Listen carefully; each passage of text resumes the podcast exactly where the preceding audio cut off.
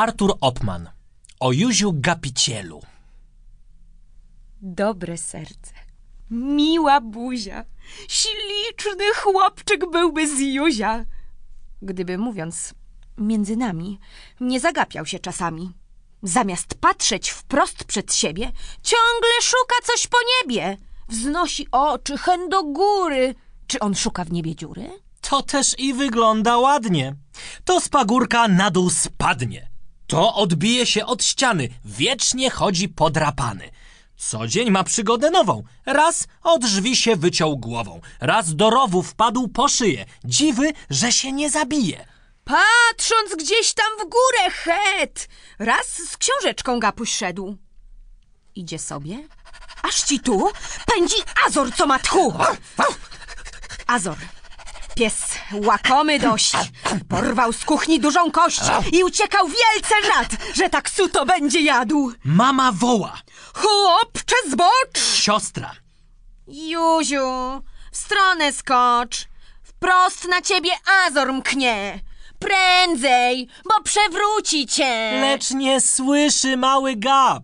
Wtem jak padnie nagle klap, obaj leżą. Patrzcie jak. Jęczy Józio, stęka psiak. Potłukli się gapie dwaj. Oba wrzeszczą. Aj, aj, aj, aj!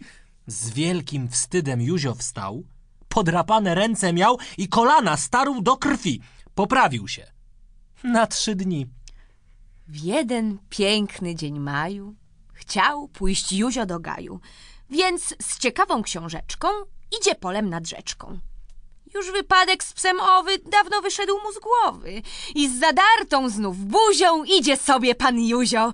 Gdzieś do góry wzniósł oczki i ogląda obłoczki. Patrzy w błękit wysoki, a do brzegu dwa kroki. Dał krok jeden, dał drugi, rymnął w wodę jak długi. Pluszczą nogi i dłonie. Hej, ratunku, ktoś tonie! Uciekają na stronę małe rybki strwożone. W strachu każda z nich pyta. A skądże ta wizyta?